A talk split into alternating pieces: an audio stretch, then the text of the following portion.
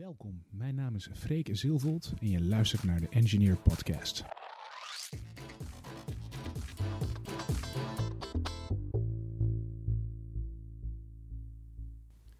Vandaag ben ik in gesprek met Henk Nieboer.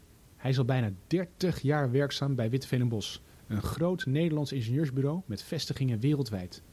Witteveen en Bos levert adviezen en ontwerpen op het gebied van water, infrastructuur, milieu en bouw. Henk Nieboer is directeur en hij vertelt hoe het kwam dat hij via de civiele techniek in de waterbouw terecht is gekomen en niet is gaan varen zoals zijn vader en grootvader.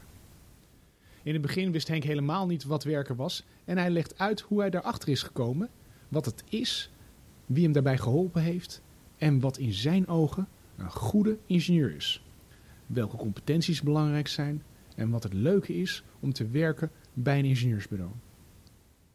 In deze podcast legt Henk uit hoe hij prioriteiten stelt, wat hem drijft en hoe hij boven de dagelijkse beslommeringen probeert te leven. Hij legt uit waar je voor moet waken met je werk als ingenieur of leidinggevende.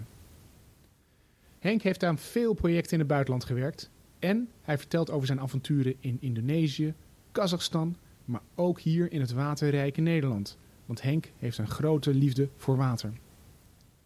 Hij heeft een onverzadigbare honger om meer te leren, te zien, mensen te ontmoeten en te ervaren. en hij vertelt je welke cursus hij het belangrijkste vond in zijn hele loopbaan. Verder heeft hij het over hoe hij, als jonge ingenieur, respect heeft gekregen van klanten en oude zeekapiteins in het bijzonder. En zo komen we weer terug bij het werk van zijn vader en grootvader. Ook heeft hij het over zijn meest recente inzichten als ingenieur en welke uitdagingen de ingenieur nog te verwachten staan. En hoe hij of zij zich daarop kan voorbereiden. Want Henk is zeer betrokken met geopolitieke kwesties en hij is ervan overtuigd dat de ingenieur een grote rol kan spelen om talrijke milieu-economische problemen op te lossen. In de show notes van deze eerste Engineer Podcast geef ik je een overzicht van de meest bijzondere uitspraken van Henk en je kunt er ook links vinden met meer informatie over de zaken die in de podcast worden genoemd. Misschien zijn sommige afkortingen of namen je niet duidelijk. In de show notes kun je hierover ook meer informatie krijgen. Kortom, een zeer inspirerend gesprek voor zowel iemand die overweegt om een ingenieurstudie te volgen, iemand die al jaren voor een ingenieursbureau werkt en voor leidinggevende. Hier is Henk Nieboer. Henk, waarom ben je ingenieur geworden? Ja, Freek, dat, dat is heel lang geleden uh, bepaald. Uh, ik, mijn, uh, ik ben ooit geboren in Schiedam. mijn grootvader en mijn vader waren allebei zeelui. Mijn vader is overigens wel gestopt met varen toen ik geboren werd. En het was mijn ambitie om ook zeeman te worden. Mm maar ik kon redelijk goed leren op de lagere school al. Dus mijn oma heeft daar uit zijn best gedaan om mij dat uit mijn hoofd te praten. Volgens haar zat er geen toekomst in. En toen ben ik gaan nadenken over een ander vak wat met water te maken had. En toen kwam ik uit op de waterbouw, het baggeren. Mhm. En dat gaat ook met schepen. En toen had ik bedacht van nou, uh, laat ik me daar maar op richten. En uiteindelijk heeft dat ervoor gezorgd dat ik op, uh, ja, op de TU Delft terecht kwam, civiele techniek. Mhm. Ik heb ook nog scheepsbouw overwogen, maar het is toch civiel geworden. Wat was de, de, de overweging om toch uh, civiel te gaan doen en niet scheepsbouw? Omdat begin jaren tachtig de markt voor scheepsbouw heel slecht was in Nederland. Mm. Dus daar, het gevoel was dat daar helemaal geen, eh, geen werk voor zou zijn. Okay, ja. ik las dus een, eh, een, interview van jou waarin je schrijft dat als je echt impact wil maken, uh, dat je dan um, uh, moet doen eigenlijk, de talenten moet doen die dicht bij je zitten. En ja. um, dat vond ik echt heel erg mooi. En dat je eigenlijk moet gaan doen uh, waar jouw authentieke drijfveren zijn. Klopt. Wat zijn jouw, jouw drijfveren in het leven? ja, um, als je helemaal teruggaat naar, uh, uh, naar ook, ook wat heeft geleid tot het doen van civiele techniek. ooit had, toen Deltaris net begon, of Delft Cluster hadden, mm. hebben ze, heb je ooit gehad, hè, de samenwerking van de Delftse kennisinstellingen. Die had op een gegeven moment een folder gemaakt en die zat in een opvouwmapje. En op dat opvouwmapje stond een klein blond ventje. En die stond op het strand met een schepje in zijn hand te kijken naar een zandkasteel wat hij gebouwd had, hoe dat werd verzwolgen door de golven. En uh, ja, dat, dat deed ik vroeger ook altijd op het strand. En eigenlijk, om je eerlijk de waarheid te zeggen, uh, toen mijn kinderen nog klein waren, was ik ook zandkastelen aan het bouwen. en dan hoopte ik dat ze mee zouden doen. dus het, ja, het, het, en, en een van mijn authentieke drijfveren is ja, het, het, doen, het doen van mooie projecten, gerelateerd aan water. En ook ja, een soort fascinatie voor de natuurkrachten die, die op die ja, die, die, op, die op die bouwwerken werken.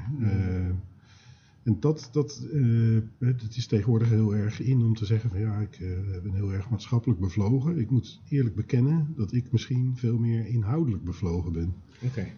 Okay. dus mij gaat het echt om de fascinatie van de mooie projecten. Mm -hmm. Kan je daar een voorbeeld van geven? Wat is, wat is nou echt een mooi project voor jou? Ja, ik heb ehm, wat, ik, wat ik bijvoorbeeld uh, ontzettend mooi vond, dat is ook een project wat uh, heel bepalend is geweest voor mijn loopbaan. Ik heb helemaal in het begin heb ik drie jaar op het Witte Boskantoor in Jakarta gewerkt. En daar heb ik gewerkt aan het Kapuk-project.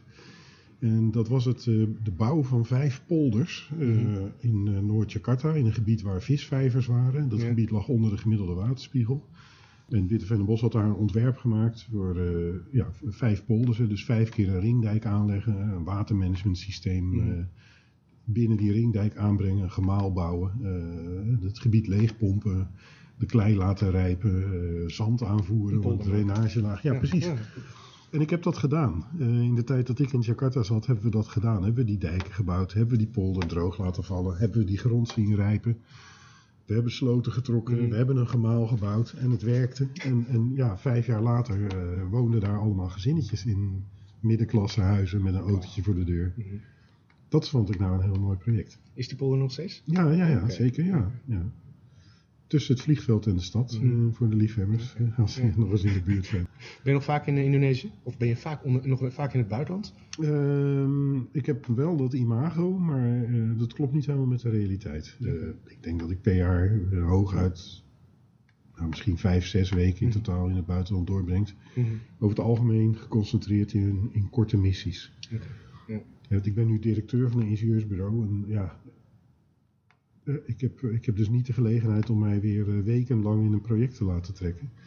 Het is veel meer dat ik, uh, ik, dat ik vind dat ik van tijd tot tijd op de belangrijkste kantoren ter plekke moet zijn om een gevoel te krijgen van wat daar speelt. Okay. En hoe het systeem in mhm. elkaar zit, hoe mhm. mensen op elkaar reageren.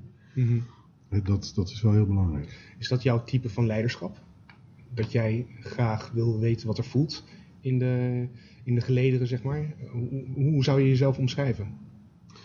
Nou ja, kijk, ik ben, uh, wat heel erg bij ons bedrijf past, uh, dat is dat wij, uh, wij zien leiderschap eigenlijk als de functie die de omstandigheden creëert waar, waardoor anderen hun werk goed kunnen doen. Okay. Dus het bedrijf Witte Venebos is sowieso heel erg bottom-up georganiseerd. Mm -hmm. dus je, ja, eigenlijk is de functie van de directie binnen Witte Venebos is veel meer om een soort gedeeld, gedeelde visie op het bedrijf te creëren en vervolgens mensen ja, ook ertoe aan te zetten binnen die visie aan het werk te gaan. En wat, je dus, wat, je dus, wat daar wel bij hoort is dat je rondloopt in de organisatie en, en ook ja, eh, een gevoel ontwikkelt van waar mensen mee bezig zijn, hoe ze erin staan en hoe ze reageren op elkaar in de markt.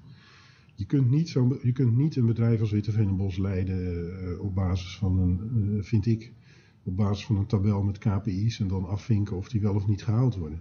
Dus misschien, misschien komt dat, hè, als het mhm. bedrijf groter wordt, is dat onvermijdelijk. Mhm. Maar dit is niet mijn, uh, dit is niet mijn stijl. Dus hoe doe je dat dan wel? Dan, uh, hoe enthousiasmeer je en motiveer jij je medewerkers? Uh, ja, dat is, dat is uh, wat, wat, ik, wat ik eigenlijk al vanaf het moment dat ik een leidinggevende functie kreeg, is dat ik mensen betrek bij de dingen waar ik mee bezig ben. Mm Dus wat ik net zei, je moet een gedeelde visie op het bedrijf ontwikkelen. Je moet mensen dus ook betrekken bij het ontwikkelen van zo'n visie. Hè? En je moet ook rekening houden met hun opvattingen. Mm En uh, binnen bepaalde grenzen natuurlijk dat wel. Mm Daarvoor zit je in de directie. Maar om die grenzen ook aan te geven. Ja, maar uh, ik heb van het begin af aan altijd ook als projectleider heb ik altijd ervoor gezorgd dat er een junior medewerker was die ik altijd meenam naar de klant. Uh, die zijn eigen verhaal moest verdedigen. Mhm. Gewoon om ook te voelen wat het is om met klanten te werken. Mhm. Uh, om daar ook op gepaste wijze op in te kunnen spelen. Uh, dus ja, ik ben iemand die, uh, ik ben iemand van het creëren van omstandigheden en het betrekken van mensen bij, ja, bij waar je als, als leidinggevende mee bezig bent. En wat zie je dan om je heen gebeuren? als je dat Ehm, doet? Nou, naar mijn mening, of eh, naar mijn overtuiging zie je dat mensen, als je ze betrekt, als je ze meeneemt in eh, eh, waar je mee bezig bent, dan ontwikkelen ze ook een gevoel van eigenaarschap voor het geheel. Hè? Dus, en daardoor gaan ze ook harder lopen. Het wordt ook iets van hunzelf. Hè? In plaats van dat ze een functie komen vervullen iedere dag. Ja. Hè, Dat, dat, het is de kunst om je medewerkers zodanig erbij te betrekken dat ze het ook zien als een, het bedrijf ook zien als een deel van henzelf. Ja, ja. Je bent nu al eh, heel lang bij eh Witteveen en Bos. Ja. Nou, dat valt mee, 30 jaar dit jaar. Gefeliciteerd. Ja, ik vind het, eh, ik Ja. vind het lang. Eh, waarom? Je ziet tegenwoordig, eh, ik ben ook heel benieuwd hoe dat binnen Ja. Witteveen en Bos is, maar heel veel mensen van baan naar baan veranderen. Eh, het lijkt wel of de maatschappij dat van je verlangt. eh, dat je moet groeien eh, binnen eh, verschillende organisaties. Ehm, hoe is dat dan bij jou gegaan? En wa- waarom heb je nooit, of is er ooit een behoefte geweest om eens eh, ergens anders te kijken dan Witteveen en Bos? Eigenlijk de vraag is, eh, waarom ben je zo lang bij Witteveen en Bos gebleven? Eh, dat is vanzelf gegaan. dat is, er is eigenlijk nooit een reden geweest om weg te gaan. Kijk, de, toen ik begon met werken, hè, toen had ik civiel gestudeerd en ik had eigenlijk geen idee wat werken was. Mhm. Ik, ik, ik ben op een dag afgestudeerd en de dag daarna heb ik aan eh, een tiental bedrijven een open sollicitatie gestuurd. Dat was in 87, hè, toen was het voor civielen best moeilijk om werk te vinden. Maar ik had geluk, in dat jaar trok ook de economie aan. En uiteindelijk had ik na... eh, ik had tien brieven verstuurd. Ik ben een weekje naar Berlijn gegaan. En toen ik thuis kwam, lagen er vier uitnodigingen voor sollicitatiegesprekken. Waaronder bij en Bos.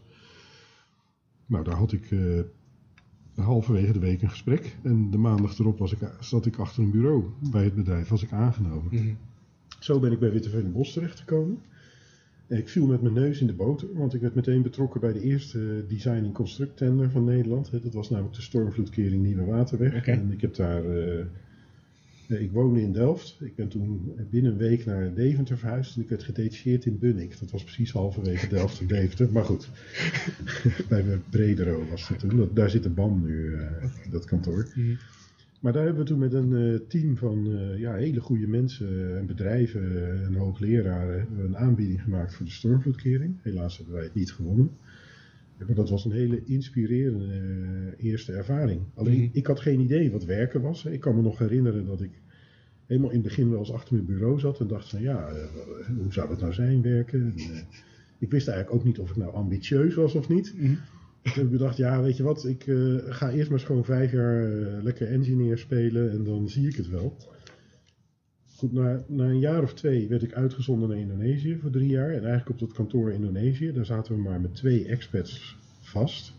En de rest van de projecten werd bemenst met eh, mensen die erin vlogen of locals, hè, Hmm. mensen van partnerbedrijven. Ja, daar heb ik echt, echt gevoeld wat het is om ergens voor verantwoordelijk te zijn. En toen heb ik ook ontdekt, ja, ja ik ben ambitieus en ik wil dit heel graag. En eh, ja, toen ben ik ook eh, ineens veel harder gaan lopen voor mijn werk. Uiteindelijk toen ik terugkwam in Nederland, ja, kijk, en daarna is het eigenlijk meer een aaneenschakeling geweest van steeds nieuwe eh, invalshoeken, nieuwe, eh, nieuwe manieren om, om met je werk bezig te zijn, waardoor ik ook niet het gevoel heb dat ik 30 jaar dezelfde baan heb. Ik heb wel 30 jaar dezelfde baas, Mhm. maar ik heb vijf of zes keer een andere baan gekregen. En dat, dat eh, nou ja. En, en eh, wat ik al zei in het begin, ja, waardoor word ik gedreven? Ja, door mooie projecten te doen. Hè? Dus uitdagende projecten. En eh, ja, die hebben zich in ruime mate voorgedaan. Ik las ook in het artikel dat het belangrijk is eh, voor jou om eh, plezier te hebben in het werk. Hoe maak jij een... Wat is eigenlijk werk geworden en hoe maak je daar plezier van? Ik heb tegen mijn kinderen wel eens gezegd: van als, je, als, je nou echt, als ik nou echt moet beschrijven wat ik iedere dag doe. Dat is, eh, ik stap in de auto 's morgens, dan rijd ik naar een kantoor, dan loop ik een trap op, dan ga ik achter een bureau zitten en dan zet ik een computer aan en dan staat er een bakje met papier. Dat papier dat haal ik eruit, daar kijk ik even naar en dan schrijf ik iets op en dan leg ik het in een ander bakje. En ik stuur een paar mailtjes en s'avonds ga ik weer naar huis. Dat is, dat is mijn werk. Dat is wat ik doe. Mhm. Maar, en dat is, geldt voor heel veel mensen. Hè? Dus wat je feitelijk doet, is iets anders dan wat je beleeft. En dat werken, dat heeft, dat heeft een soort meta-betekenis. Dus het is ook de. de en, en daar ontleed je je, je echte plezier aan. Hè? Dus je bent bezig om iets op te bouwen. Je bent een bedrijf aan het opbouwen. Eh, en je, ziet, je kunt mensen aannemen. eh, ja, je ziet jonge mensen binnenkomen zonder enige ervaring. En die zie je na vijf jaar al Eh, iedereen is na vier of vijf jaar in staat om eigenlijk alles te doen wat, eh, wat een directeur van Witteveen en Bos doet. Alleen weten mensen dat niet. En je ziet ze, dat, je ziet ze zichzelf ontdekken in de loop van de Mhm. tijd. En groeien. En, en ja, er is eigenlijk niks mooi. Dat is al fantastisch. Hè? Ik wil niet zeggen dat er niks mooier is dan dat. Maar dat is fantastisch. Hè? Dat je dus eh, mensen eh, kunt helpen ontwikkelen. Ja, het is fantastisch dat je mooie projecten over heel de wereld kunt doen. Het Mhm. is ook, eigenlijk is het werk is ook een middel om heel veel interessante mensen te ontmoeten. Hè? Zowel in Nederland als, als internationaal. Mhm. Eh, en ja, dat, dat is een stukje meta-niveau wat er in je werk zit. Hè, wat eigenlijk eh, in de handelingen die je verricht niet opgesloten zit. Ja, ik vind het heel mooi dat je het zegt. Ja. Het, is, het is eigenlijk veel meer dan alleen maar een bakje eh, of Ja. een, van, of, eh, papier van het ene bakje naar het andere bakje te brengen. Het, het gaat eigenlijk meer om eh, eh, De betekenis die je eraan geeft. betekenis, eh, maar ook communicatie met andere mensen. In jouw geval dus mooie projecten maken. Ja, prachtig. Heel gaaf. En toch, eh, voordat ik binnenkwam en voordat we met het eh, interview begonnen, zei je dat er heel veel gedoe was.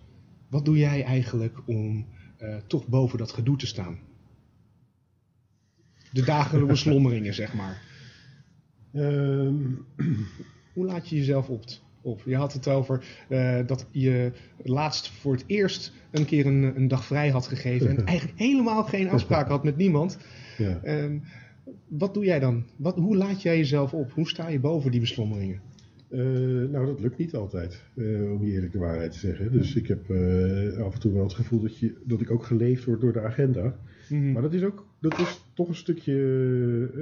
maar je moet dan zorgen. Je, je moet dan.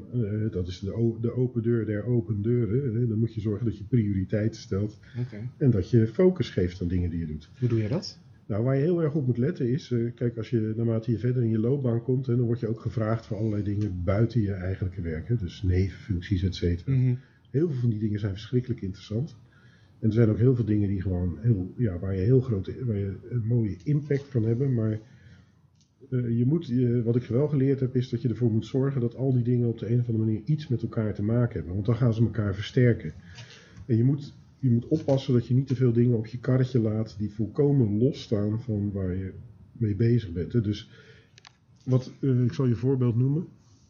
Ehm, maar stel je voor dat ik gevraagd zou worden voor de Raad van Toezicht van een, een zorginstelling, Mhm. dan zou ik daar niet op ingaan. Hè? Want ik, ook al zouden mensen vinden dat ik daar een positieve impact kan Mhm. hebben, hè? En, en ook al zou ik eh, het gevoel hebben van, eh, ja, eh, ik kan daar iets bijdragen in een ander segment van de maatschappij, wat heel veel kan hebben aan mijn vaardigheden, toch zou ik het niet doen, omdat ik, ik kan het niet verknopen met andere dingen. Welke andere dingen? nou, ehm, waar ik primair dagelijks mee bezig ben. Dus wat ik de hele dag aan het leren ben, ja, dat heeft eigenlijk weinig betekenis voor de zorg. Mhm. Misschien op het gebied van organisatie, et cetera, wel, maar de inhoud niet. Oké. Kijk, wat, wat ik bijvoorbeeld een hele mooie vind, ik ben een paar jaar geleden gevraagd voor de Raad van Toezicht van Deltaris. Nou, daar heb ik gelijk ja op gezegd, want ik ben hier met een innovatieprogramma bezig in de waterbouw. Mhm. Hier leer ik van alles. Ik kom mensen tegen. En die hebben allemaal betekenis voor Deltaris. Alles heeft. Dus ik kan, daarmee ben ik veel, van veel meer toegevoegde waarde voor Deltaris. Dan dat ik voor zo'n zorginstelling zou kunnen zijn. En andersom, eigenlijk leer ik als het ware vanzelf. wat ik eh, kan toepassen in, in zo'n nevenfunctie bij Deltaris. En Dat is- begrijp ik hieruit ook dat het gewoon ook veel dichter past bij jouw drijfveren. Van wat jij belangrijk vindt. En wat jij eh, wil bereiken in het leven. En met jouw carrière, met je werk. Ehm, nou ja, dat, dat, als je, dat is natuurlijk dan bijna per definitie zo. Mhm. Als je dingen zoekt die een beetje in elkaars verlengde liggen. Mhm. Hoe bewaar je die rust? Want volgens mij eh, er zijn zoveel eh, vragen, ook om, om, om dingen te gaan doen, incentives. Hoe, hoe bewaar je die focus en die prioriteiten? Wat doe jij daaraan? Nou, om je eerlijk de waarheid te zeggen, gaat het niet altijd helemaal goed. Ja, dus maar- kom ik wel eens in een situatie dat ik het, dat ik het veel te druk heb. Ja. En, En dat- wat doe je dan? dat- ehm, Wat gebeurt er dan? nou, de primaire reactie is dat ik steeds harder ga werken en steeds meer tijd aan mijn werk ga besteden. Mhm. Eh, nee, maar dan moet, je, dan moet je op een gegeven moment moet je zeggen van nou, ik neem niet nog meer op mijn, eh, Ik laat niet nog meer bagage op mijn wagentje. Ja. En je moet zorgen dat je een deel van de bagage kwijtraakt. Eh, dus, dus ik, kijk, tot voor kort was ik vicepresident van Kiwi. Mhm. Eh, nou, daar is een einde aangekomen, omdat mijn statutaire termijn erop zat. Hè. Nee, Ik heb niet eh, gedacht van, oh, eh, nou moet er voor iets anders voor in de plaats komen. Dat ga ik ook niet doen nu. Maar toch, zorg, eh, je kiest dus niet voor eh, een, een functie binnen een zorginstelling, of tenminste een raad van bestuur van een zorginstelling, omdat je blijkbaar, eh, wat ik je ook hoor zeggen, is dat het niet eigenlijk in je kompas, in, jou- Nee. in jouw bearing eh, past. Precies. Ja. Oké. Ja, dat kan hartstikke interessant zijn hoor. Vergeet, Ja, eh, zeker. begrijp me niet Mhm. verkeerd. En, eh, alleen, eh, het zou voor mij weer... Kijk, ik ben ook iemand... Hè, ehm, ik heb, was vroeger voorzitter van de voetbalclub in Jakarta. Toen werd ik op rechts voorgezet, want dan kon je het minste kwaad doen. maar ik ben eigenlijk een voetballer eh, ik zou, eh, eh, die het beste tot zijn recht komt als, als laatste man, denk ik. Dus je moet het spel voor je zien. Dus ik ben niet iemand die naar een vergadering van de Raad van Toezicht gaat, volkomen onvoorbereid en daar toch een hele goede indruk achterlaat. Nee, misschien, misschien kan ik dat wel, maar ik wil het niet. Ik wil alle stukken gelezen hebben, ik wil Mhm. begrijpen wat er staat, ik wil weten hoe het zit. En, dus dat, en dat kost natuurlijk ook tijd en Ja. energie. Dus in die zin, dan moet ik allerlei dingen gaan doorgronden waar ik helemaal niks van weet. En dat, eh, ja, dat kost gewoon heel veel tijd en energie. Dus voorbereiding is voor jou belangrijk. Ja, ja, Met alles wat je doet. ja. Oké. Ja. Veel in het buitenland geweest. Ehm, is daar iets, eh, kan je iets vertellen over, je hebt net verteld over de polder Ja. die je daar hebt gemaakt. Is er nog een ander bijzonder project waar je heel veel van geleerd hebt in, in, het- buitenland? Ja. Kazachstan geweest, ja. eh Nederlandse Antillen. Ja, klopt. Goed dat je dat weet trouwens. Ik hou ook van voorbereiding, Ja. Henk. Ik had gisteren ook eens opgezet welke projecten zijn nu eh, bepalend geweest voor mijn carrière. En dat waren drie projecten waarvan de naam met KA begon. Dat was Kampenmidden, de waterkering. Mhm. dwars door de oude binnenstad. Maar dat, goed, dat was niet in het buitenland. Dat was eh Kapuk, hè, waar we het net Ja, over gehad hebben. En dat was Kashagan. In, eh, dat is het olieveld in de Kaspische Zee. Waar wij in 1997 met een Duits eh, offshore bedrijf, Inpak, een haalbaar concept voor oliewinning voor hebben Mhm. bedacht. Wat voor de klant, eh, een consortium van oliemaatschappijen, toen een grote doorbraak was. En uit dat, uit dat allereerste project, wat, wat trouwens een budget had van 10.000 gulden, hebben we een enorme business kunnen bouwen. En zet- zetten we nu 25 miljoen per jaar om in Kazachstan. Wauw. Nou, en dat is dus, eh, ja, dat, dat, maar dat hele Kazachstan was natuurlijk een fantastisch avontuur. En eh, ja, daar, daar is nog een stukje, kijk, ik heb, eh, het privé interesseer ik me heel erg voor geopolitiek. Oh. En het was dus fascinerend om daar in Kazachstan rond te lopen. Ik heb eh, de eerste, eh, toen wij in, 2000, in 2001 hebben we een kantoor geopend in de stad Aktau. Mhm. Het is een plaatsje aan de Kaspische Zee. De dichtstbijzijnde andere stad is Attirau, die ligt 700 kilometer verderop. En toen nog via een zandweg door de steppen te bereiken.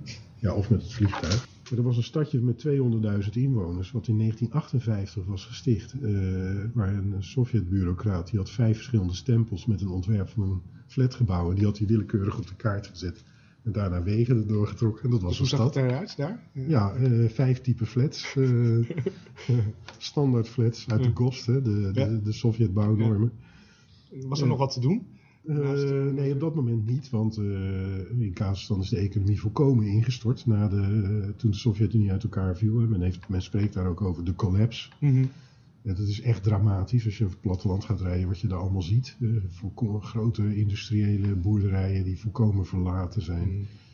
gigantische graansilo's met rangeerterreinen daarnaast, waar helemaal niets meer gebeurt. Eh, grote fabriekshallen in aanbouw, waar men eh, in 16 december 91 werd het land onafhankelijk, Mhm. waar iedereen eh, het gereedschap heeft neergelegd en naar huis is gegaan. Onvoorstelbaar. En wat doet dat met jou als je daar zo, als je die mooi, die, ik, ja, ik zeg het zelf Ja. al, ik vind het, ik vind het mooi, hè? Zo, ik noem dat lost places. Ja, mensen, de pla- plaatsen die verlaten zijn. Wat, wat doet het met jou als je dat ziet?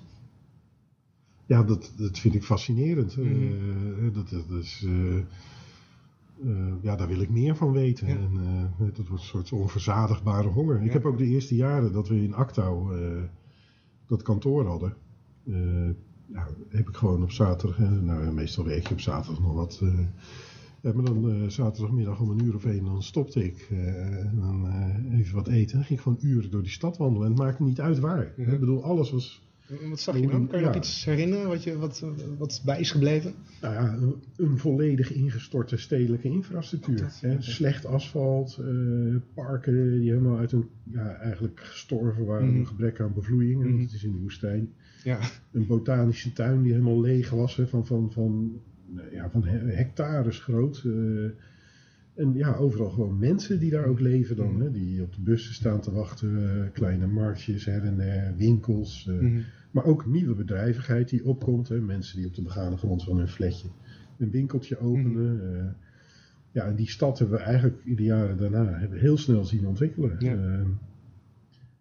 Van een soort wasteland tot eh, ja, nu toch weer een aardig, eh, een aardig levendig stadje. Met, met weer een uitgaansleven. eh. je kunt daar s'avonds, er is een boulevard gemaakt Mhm. langs de Kaspische Zee. Je kunt daar weer zitten met uitzicht op de zon die in het water zakt, s'avonds op een leuk terrasje. Oh, mooi. Ja. Ja. Dus dat was een avontuur. Ja, klopt. Ja. Ja, en dat ook. Wat ik dan ook fascinerend vond, is om de mensen te ontmoeten. Ja, dus ik, heb, ik ben natuurlijk opgegroeid in de Koude Oorlog. Mhm. Eh, misschien wel ja, eh, niet het echte hoogtepunt. Hè. Dat was denk ik de jaren 50, maar de jaren 80 waren toch ook wel spannend. Eh, met Reagan, die het bewapeningsgaspedaal eerst diep intrapte. Ja. Achteraf gezien een goede zet trouwens. Maar, eh, maar ja, ik, ik, wij hadden altijd ergens vaag in je achterhoofd in de jaren 80 en 70 het idee van ja, er kan ieder moment een nucleaire oorlog beginnen. Mhm. En op een gegeven moment viel die Sovjet-Unie uit elkaar en toen was dat over. Dat gevoel, dat was weg. Dat was een soort bevrijding, een opluchting. En toen kon je er ook heen. Ik heb ook wel eens een keer eh, in 95 ging ik voor een tender naar, eh, naar Oost-Duitsland, naar een terrein in, het, in Brandenburg aan de haven. Mhm. Daar stond een, daar stond zo'n schroot, zo'n hoogoven was dat, die schroot verwerkt tot staal, hè, net als netstaal hier in Mhm. Amsterdam. En die stond op het Opel-gelende en dat was tot, tot het einde van de Tweede Wereldoorlog stond daar een Opel-fabriek. Die is Mhm. door de, de Sovjets eh, is die opgepakt en naar Moskou gebracht, volledig ontmanteld. En daar is toen die staalsmelter daar gebouwd. Nou, die was ook weer ingestort en wij moesten daar een logistiek centrum ontwerpen. Maar ik liep daar met een relatiemanager van een Duits ingenieursbureau, een wat oudere man. En, en met, een, eh, ja, met een lokale man die, eh, van de Trojand, eh, die dat toen moest, eh, ja. moest ontwikkelen. Ja. En die, eh, ja, op een gegeven moment zei ik tegen die kerels van, het is eigenlijk heel wonderlijk dat wij hier nu lopen. Ik zeg van drie jaar geleden zeiden onze leiders tegen ons dat wij vijanden van elkaar waren. En eh, ja, toen heeft eh, iemand een knop omgezet en gezegd, nu zijn we geen vijanden meer en nu zijn we hier gewoon zaken. te doen. Dat is echt, echt een hele, hele, hele mooie ervaring Ja. was dat. Wauw. Ja. En daar heb ik zo, ja, zo heb ik, zo ben ik er ook, ja, zo kwam ik steeds meer mensen tegen die gewoon in een parallele wereld geleefd hadden. Mensen die de metro van Bagdad hadden ontworpen. Mensen die de Oh, ja. Great Man-Made River ontworpen hadden in Libië. Mhm. Allemaal uit de Sovjetblok. Goede ingenieurs, eh, interessante mensen, eh, alleen vroeger totaal onbereikbaar. Goeie ingenieur. Ja. Wat is een goede ingenieur voor jou? Ja, een goede ingenieur begint met, eh, je moet sowieso heel goed zijn in je vak. Ik heb, eh, ik draaf zo her en der op in het onderwijs. En eh, waar ik altijd een opmerking over maak, is als mensen met een lijstje beginnen van ja, kennis wordt steeds minder belangrijk. Het gaat om competenties en vaardigheden en het bedrijfsleven vraagt daarom. Dan zeg ik altijd, het is waar en het is niet waar. Maar kennis is een, voor een ingenieur is een hygiënefactor. Je, kunt, je, moet dat, je moet daar goed in zijn. Mhm. En daarnaast moet je competenties ontwikkelen. En Maar het is niet zo dat het ontwikkelen van competenties in de, in de plaats kan komen van kennis. Mensen zeggen ook van ja, eh, kennis veroudert heel snel. Nou, in- ik denk dat dat niet waar is, want 1 en 1 is nog altijd 2. Ja. Dat is al sinds, sinds, sinds we begonnen zijn met rekenen zo. Ja, dus het is toch wel interessant om dat te, te weten. En eh, ja, je kunt wel heel veel dingen googlen en zo, Mhm. maar eh, ja, je moet toch, eh, als je zelf geen kennis hebt, kun je niet beoordelen wat waar is en niet waar is. Mhm. Wat, wat, wat net beside the point is of juist spot on. Mhm. Dat zijn de vaardigheden die je als ingenieur moet hebben. En je moet, een goede ingenieur heeft ergens in zijn loopbaan een keer een hele moeilijke som gemaakt. Heb je die ook gemaakt? Ja, maar dat is... Jawel, ja. ja. Vaker zeker. Nou, ja, niet zo heel vaak. Ik ben niet, ik ben niet, ben niet in die zin, ik ben niet een hele, ik ben niet een expert ergens in of zo in een vakgebied, zoals je bijvoorbeeld hele goede vloeistoffmechanici hebt. Oké. Maar hoe- wat doe jij dan om jouw kennis op peil te houden? Of om bij te leren?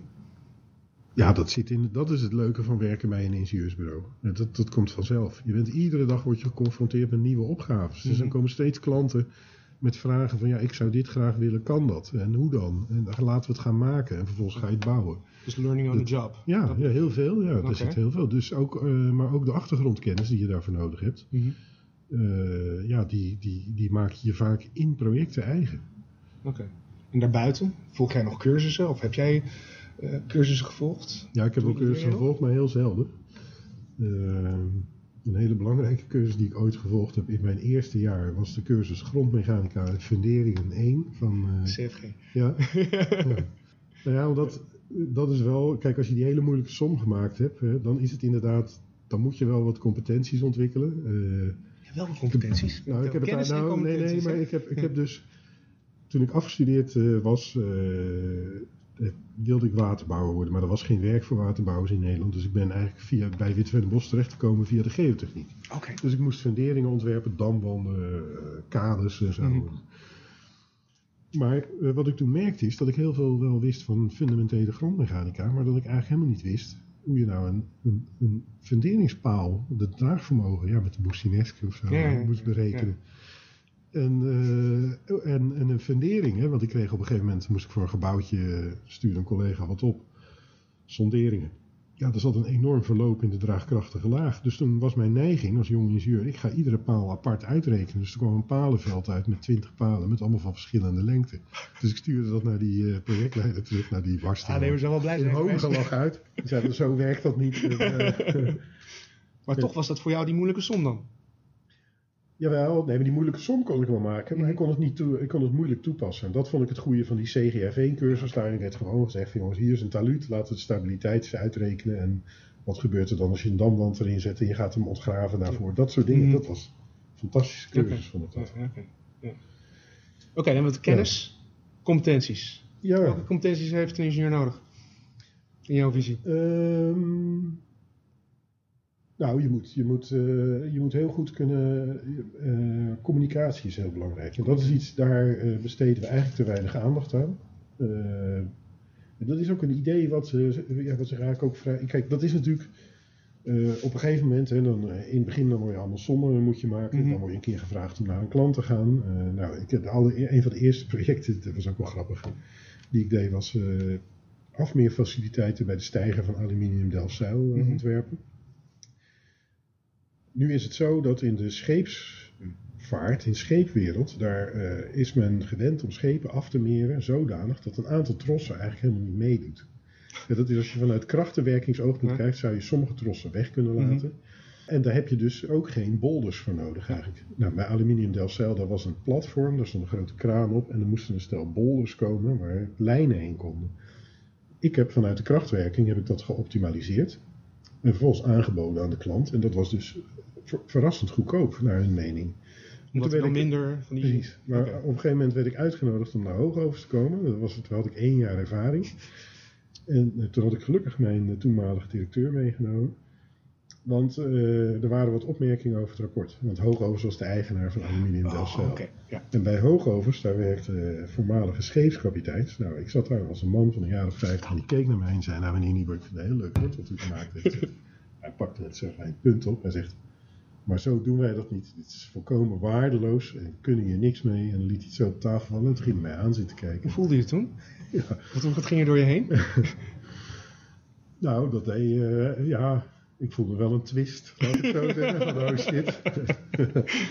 en dat deed natuurlijk ook pijn. En eh, Hmm. ja, ik moest daar echt eh, even tot tien tellen van, goh, eh, hoe ga ik hierop reageren? En ik heb daar gewoon, ja, ik kwam daar eigenlijk op dat moment niet goed uit. Hè, maar mijn toenmalige directeur natuurlijk wel. Hè, want die zegt van ja, zegt hij, ik luister. Er is natuurlijk een reden waarom dat zo ontworpen is. En zo. Laten we het daar dan eens over hebben. En, nou, en uiteindelijk groeide daardoor een soort respect aan de andere kant. Van waar men dan zag van ja, verrek, dat is toch wel waar. Eigenlijk kon je niet anders dan dit adviseren. Eh, maar nu, eh, nu willen wij toch graag die twee andere bollers erbij hebben, omdat anders geen enkele kapitein wil afmeren. En, eh, maar ja, dan moeten wij maar eh, daarvoor betalen. Eh, maar als het ingenieursbureau, dat het ingenieursbureau niet gelijk zegt dat je dat moet doen, Mhm. is toch wel logisch. En daar, zat er, daar zit natuurlijk een stukje klantgerichte communicatie in, die is heel belangrijk. En wat, ja, wat natuurlijk zeker bij een ingenieursbureau een van de eerste dingen is die je leert, is dat de meeste klanten die jou een vraag stellen, die stellen jou de verkeerde vraag.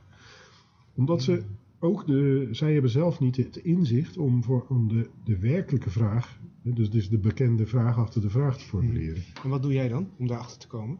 Nou goed, laten we eerst eens. eh, eh, kijk, iemand komt vertellen van nou, ik heb dit en dat nodig. En dan moet je dus vervolgens gaan vragen, ja, maar wat, wat wil je daar dan mee bereiken? hè? Maar waarom wil je dat? Dus je moet op zoek gaan naar het waarom. En daar volgt dan vaak uit dat ze eigenlijk beter een andere vraag kunnen stellen. Ja, Een voorbeeld daarvan, ook een project uit het begin van mijn carrière in Os. Hè, daar, hadden ze, daar hebben ze een gemeentelijk havenbedrijf. Dat had te maken met een exploitatietekort. Mhm. En eh, toen kreeg ik eh, de vraag om, eh, om de beheer- en onderhoudskosten van het havenkanaal inzichtelijk te maken. Ja, ik zeg prima, daar kan ik heel goed een offerte van maken. Maar toen heb ik ook gevraagd, waarom wil je dit? Mhm. En toen zeiden ze, ja, we hebben een exploitatietekort. Dus wij willen weten wat... En toen zeg ik, maar moet je dan ook niet eens kijken naar de opbrengsten? Ja. Oh ja, ja, misschien wel ja. Want dat was de afdeling civiele techniek die me dat gevraagd had. En toen zeg ik van, la- kunnen we niet met de afdeling economische zaken om tafel... En laten we kijken hoe we dus misschien ook... eh, we kunnen die kosten wel inzichtelijk maken... maar we kunnen ook op zoek gaan naar besparingsmaatregelen... en we kunnen op zoek gaan naar mogelijkheden om de inkomsten te vergroten. Nou, toen had ik dus... Ik had een mogelijke opdracht van enige tienduizenden eh, guldens toen nog... Maar uiteindelijk eh, haalde ik daar een opdracht uit die drie keer zo groot was... eh, waar de gemeente zeer tevreden over was. Door gewoon te vragen waarom. Ja, Door klant, eh, Ja. klantgericht te communiceren. precies. En dus door de, Ja. erachter te komen de vraag achter de vraag is. Ja. Dus je bent eigenlijk een, een verbinder ook als ingenieur. Als ingenieur ben je dat ook. En ik denk dat daar, en dat is toch, eh, dat is een tamelijk recent inzicht. Hè, want wat heb je nu, eh, toen ik bij Kiwi in het bestuur zat, hebben we het er vaak over gehad. Hè, wat is de rol van Kiwi? Wat is de taak van de ingenieur in de maatschappij? Mhm. En dan heel vaak zeggen we dan tegen elkaar, de ingenieur moet zorgen voor de feitelijkheden in de discussie. Dus je moet, er wordt heel veel gediscussieerd in de maatschappij, over, allerlei, over de energietransitie bijvoorbeeld. En, eh, maar dat wordt vaak gedaan vanuit ideologische overwegingen, vanuit gevoel, eh, vanuit belangen. eh, maar vaak eh, worden daarbij de feiten sneeuwen dan onder. Hè? En bij Kiwi werd dan vaak gezegd, ja wij moeten de feiten naar boven brengen. Maar je hebt bij die brexit, hè, was de, de, de uitspraak van Michael Gove was van frankly speaking, people had enough of experts. I think the people in this country have had enough of experts Daar heb ik over nagedacht. Hè. Daar kun je heel boos over worden, over die uitspraak. Maar die man heeft eigenlijk wel een punt. En wij moeten leren, hè, want een expert wordt op een gegeven moment natuurlijk ook belerend. Hè, als mensen iets heel graag willen. En er blijven steeds maar experts op, op, opduiken die zeggen: van, ja, dat is geen goed idee, want dan gebeurt er dit. Mhm. Of dit is slecht, of dat. Dan, ja, op een gegeven moment schuiven ze je aan de kant. We willen het niet meer horen. eh, en ik denk dat we daar als ingenieurs ook over moeten nadenken. En, eh, ik denk er eerlijk gezegd over dat mijn volgende column in het Witteveen Bosnieuws hierover gaat. Wat, hoe kunnen wij, eh, en, en daar, eh, dat is eigenlijk hetzelfde wat ik met die jonge mensen deed. Wij moeten veel meer als experts, moeten we mensen betrekken bij onze overwegingen en, en de wijze waarop wij die feiten, hè, die wij willen presenteren, waarop die tot stand komen. Mhm. En ehm, dat betekent dat er in de toekomst nog veel meer dan voorheen een beroep op onze communicatieve vaardigheden gedaan zal worden. Nou, ik denk nog veel meer. Want je Ja, veel net al, eh, de mensen voelen zich niet gehoord. De mensen hebben het gehad aan experts en aan bestuurders.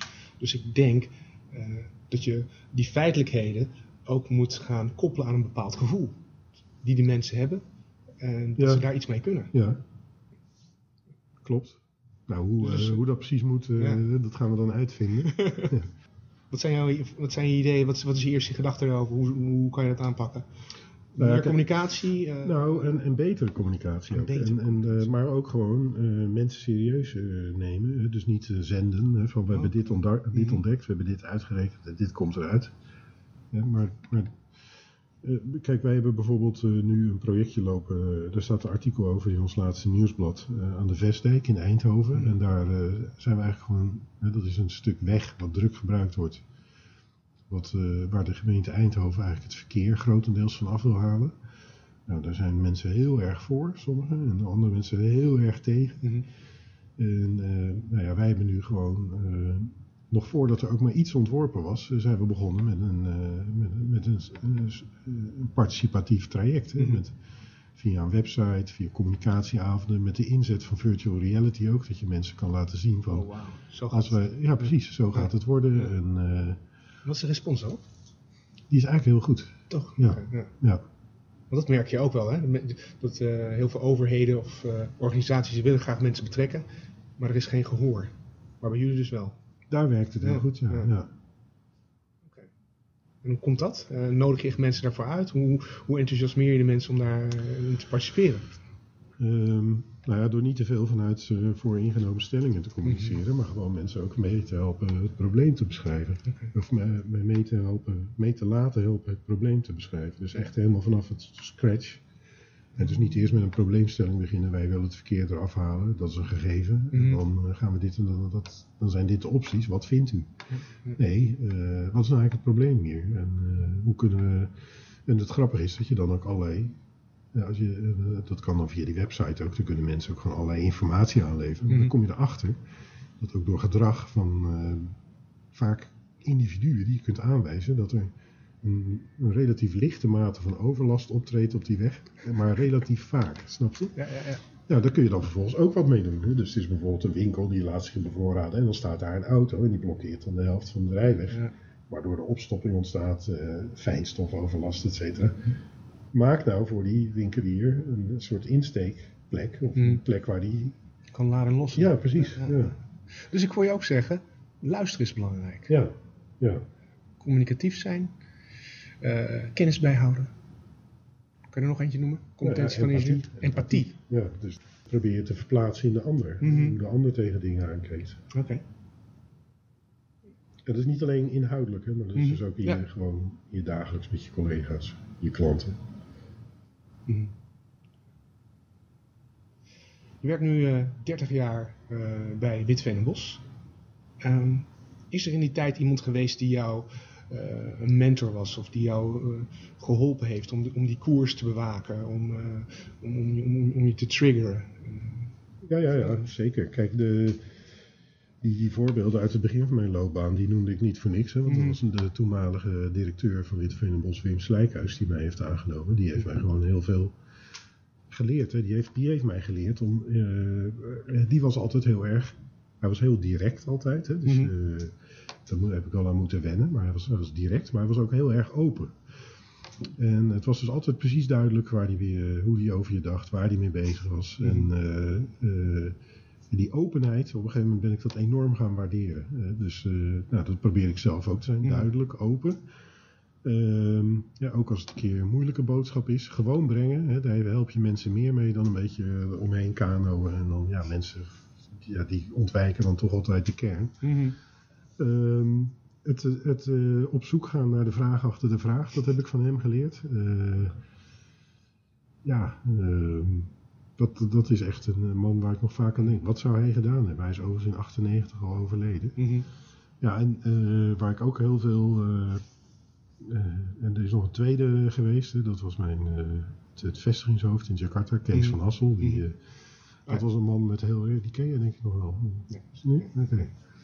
Met heel veel passie eh, voor, voor het bedrijf en eh, ja, ook voor zijn werk. Eh, ook een hele gedreven man. eh. Ehm, daar heb ik ook heel veel van geleerd. Helaas is hij ook overleden een aantal jaren geleden. En nu? Wie had je scherp? Wie is jouw mentor? Waar kijk je tegenop? Waar leer je van? Wie volg je? Wie inspireert jou? Ja. Ehm, nou, eh, waar ik heel veel aan heb, dat is. eh, want ik heb, zit elf jaar in de directie bij Witte en Bos. Mhm. En eh, mijn collega-directeur. Dus eh, dat. Zeven jaar lang was dat Harry Webers. Hè, Mhm. Ook een hele, hele scherpe en gedreven man met heel veel energie. Eh, nu is het Karin Sluis. En eh, ja, gewoon in de gesprekken met, met, met hun. eh, ja, zij zijn eigenlijk mijn toetssteen nu. Mhm. Het is nu toch in deze fase van mijn loopbaan is het toch minder van er is iemand waar ik heel erg tegen opkijk. En, eh, die, die. Maar het is toch meer van. eh, ja, nu ben je eigenlijk ja, door veel meer. Je bent ei- eigenlijk naarmate je ouder wordt, word je steeds effectiever. Hè? Dat wordt beschreven in het artikel van Twijnstra eh, uit 73. Over de vitaliteit van. over de bijdrage van leiders aan de vitaliteit van de organisatie. Dat je dat, en dat, dat herken ik ook. Dus het is toch, je krijgt steeds meer zelfvertrouwen, maar het is wel zaak om dat steeds te blijven toetsen aan anderen. Het is dus meer eigenlijk een soort toetsing van, Mhm. van dan dat ik nou een, een, een inspirator of iemand. Want was dat altijd zo? Was je altijd zelfvertrouwen? Nee, Had je nee, veel zelfvertrouwen? Nee, nee. Oké. Wat is gebeurd? Ja, is dat die ervaring? Leren, leren, leren, leerproces? leerproces, Oké. ja, precies. Vallen en opstaan. Ja. Oké.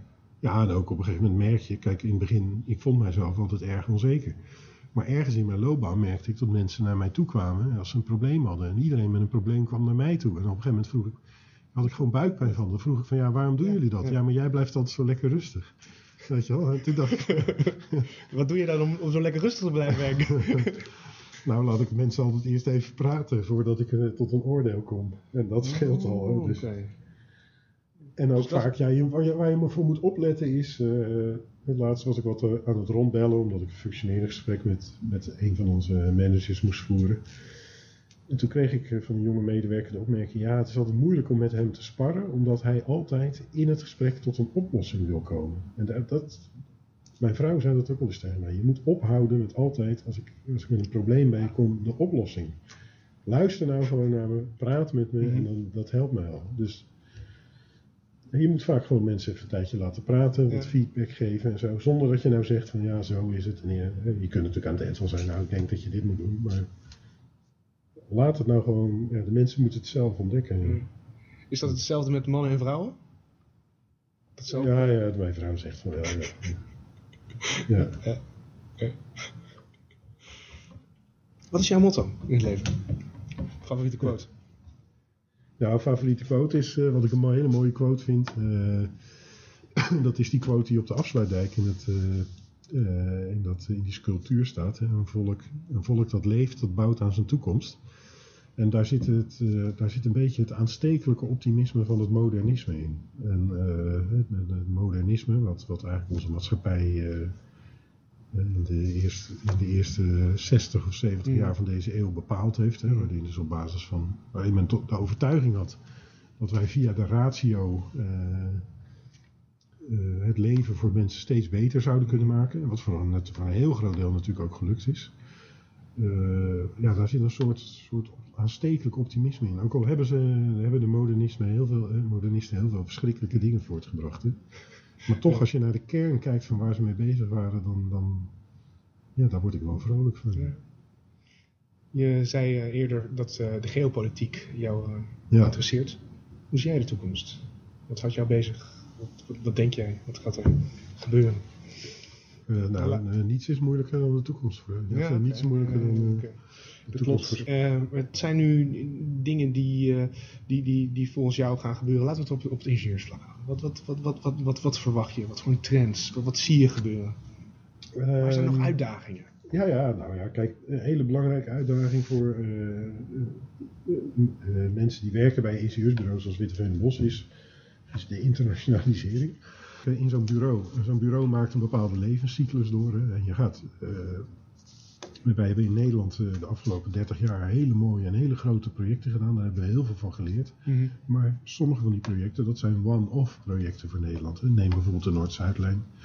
Of neem bijvoorbeeld al die grote tunnels die we in de jaren 90 en eh, het afgelopen decennium hebben ontworpen. Mhm. Die kennis die je opdoet, om die te onderhouden, moet je wel internationaliseren. Je moet op zoek gaan naar grote uitdagingen internationaal. Dat geldt ook voor onze waterbehandelingsspecialisme. Mhm. Dus Witte Vennebos was altijd marktleider op het gebied van afvalwaterzuivering. Nou, daar is natuurlijk veel minder te doen dan vroeger in Nederland op dat gebied. En ja, het, eh, het mooie vind ik om te zien dat onze afvalwatertechnologen zich opnieuw hebben uitgevonden. En eh, nu overal op de wereld grote industriële projecten doen. En dat is voor een deel, komt dat ook omdat wij eh, ja, een tiental jaar geleden in Nederland de ultrapuur waterfabriek hebben mogen Mhm. ontwerpen. in Emmen. Ja. Eh, ze reverse osmosis eh, installatie. die van afvalwater ultrapuur water maakt voor stoominjectie. Nou, een dergelijke fabriek hebben we nu ontworpen voor een groot olieveld in Kazachstan. Mhm. En we gaan voor een ander groot olieveld, het derde veld ter wereld, gaan we nog zo'n installatie ontwerpen.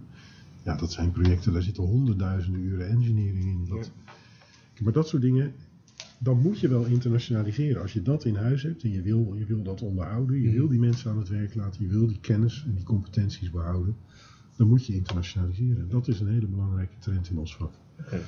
Nou, de andere, ja, er zijn natuurlijk inhoudelijke uitdagingen. Dat is eh, de hele klimaatadaptatie. Mhm. Ehm, dus eh, zeespiegelstijging, eh, de, de toename van extreme weergebeurtenissen in bepaalde delen van de wereld, verdroging. Mhm. Dat zijn allemaal opgaven waar wij als ingenieurs oplossingen voor kunnen bieden. En eh, dat zullen we ook gaan doen. En voor een deel moeten we die nog ontwikkelen. Mooi. Ja. Mooi werk. Ja, Veel te ja, doen. Ja, precies. Ik heb een paar dilemma's voor je. Ja, En je mag een keuze maken en je mag ze toelichten. Dus ik ga je het, twee dingen voorlezen en dan mag je zeggen wat jou het meest aanspreekt. Sigarendoos, computer. Ja computer. Fictie of non-fictie? Non-fictie. Luxe vakantie, all in of backpacken, kamperen? Ja, ik moet kiezen. Nou ja, dan kies ik. Ja. Nou, dan kies ik voor backpacken kamperen, maar eigenlijk liever niet. Je houdt wel van een, een armbandje. nou, zo is het niet. Nee, maar. ehm, kijk, backpacken kamperen, dat staat dan een beetje voor het avontuur. Mhm. Maar kijk, ik ben bijvoorbeeld met mijn gezin op vakantie geweest in Kazachstan. Ja, Eh, oh. Ja, maar daar ben ik niet gaan backpacken. Ik heb daar best veel geld uitgegeven om het allemaal een beetje eh, draaglijk te maken. Eh, backpacken is leuk, maar wat mensen in een land als Kazakhstan is bijvoorbeeld helemaal geen toeristische infrastructuur. Dus als jij daar in een auto je gaat rijden, en je vraagt aan je chauffeur van waar is het volgende hotel. Ja, dat is 700 kilometer verderop. Ja, maar waar ga ik dan slapen vannacht? Ja, I don't know. Weet je wel. Ja. Klassiek of pop? Eh, popmuziek.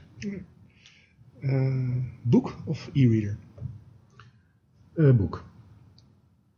Model of veldtest? Eh, nou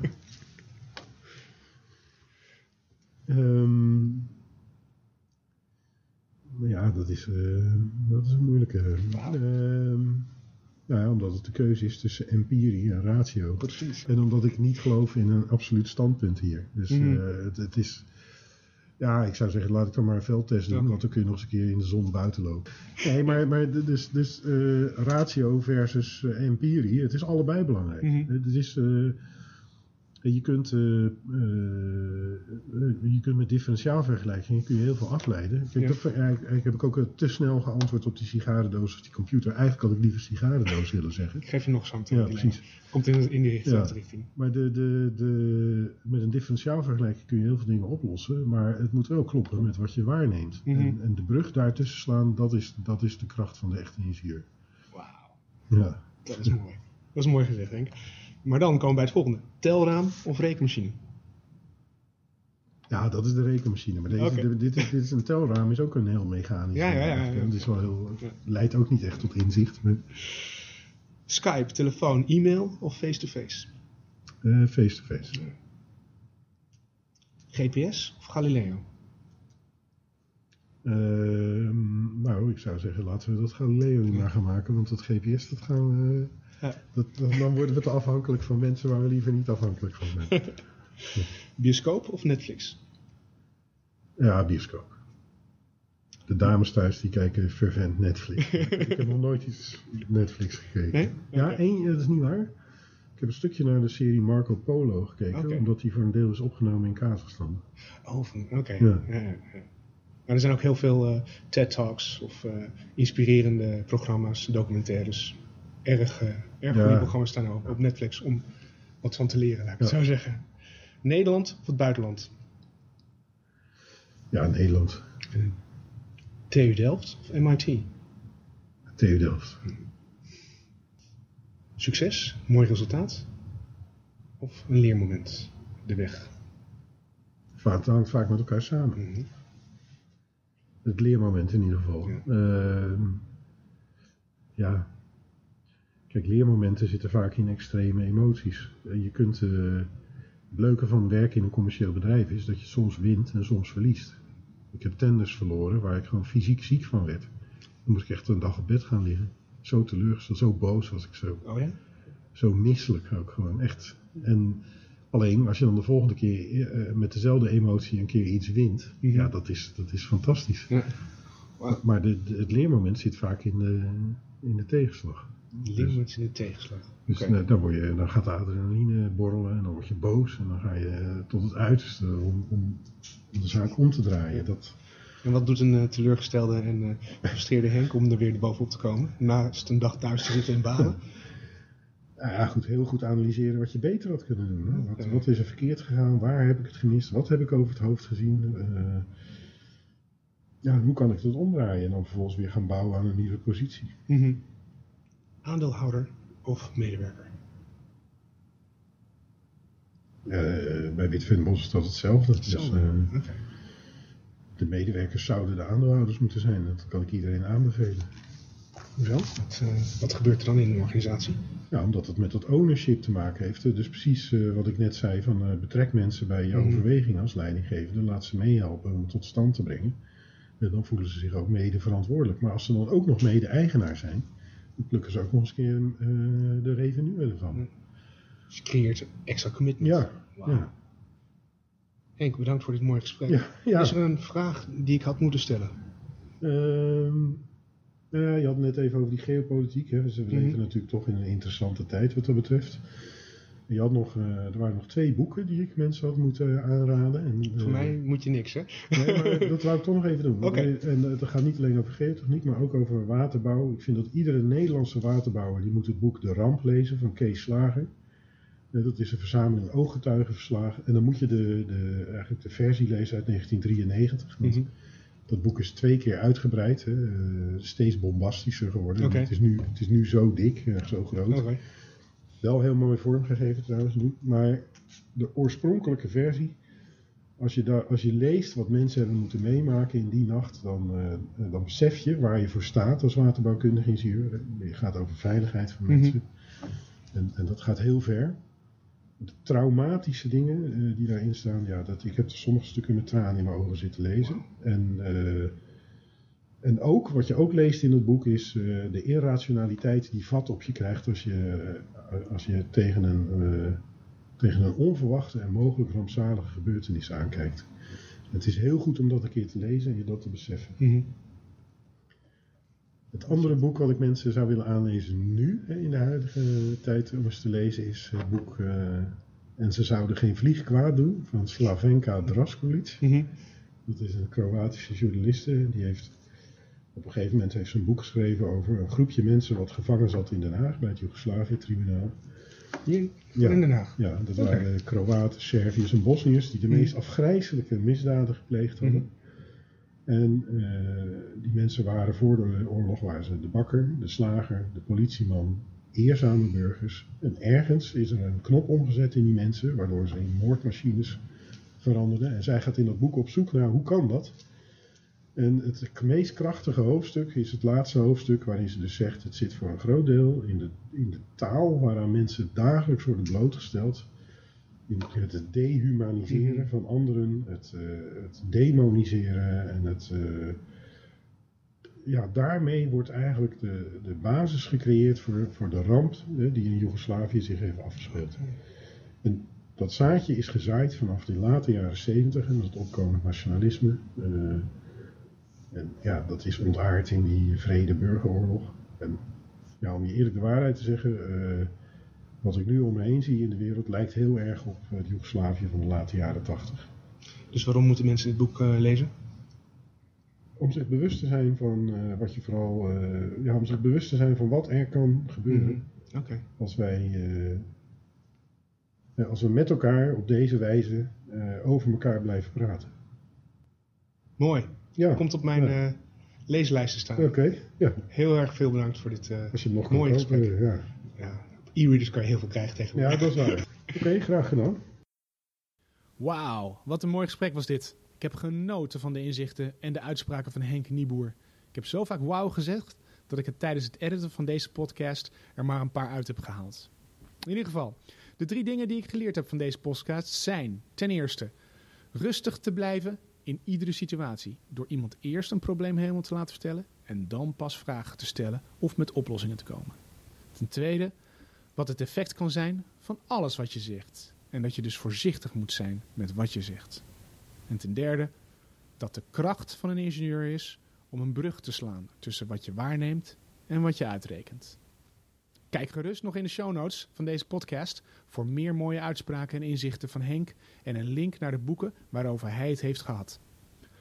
Volgende maand ben ik in gesprek met een andere ingenieur. Wil je graag op deze podcast komen of ken je iemand die ingenieurs kan inspireren en kan motiveren? Laat het me weten door een e-mail te sturen naar freek. Dank voor het luisteren. Ik wens je veel geluk en succes toe en tot de volgende keer.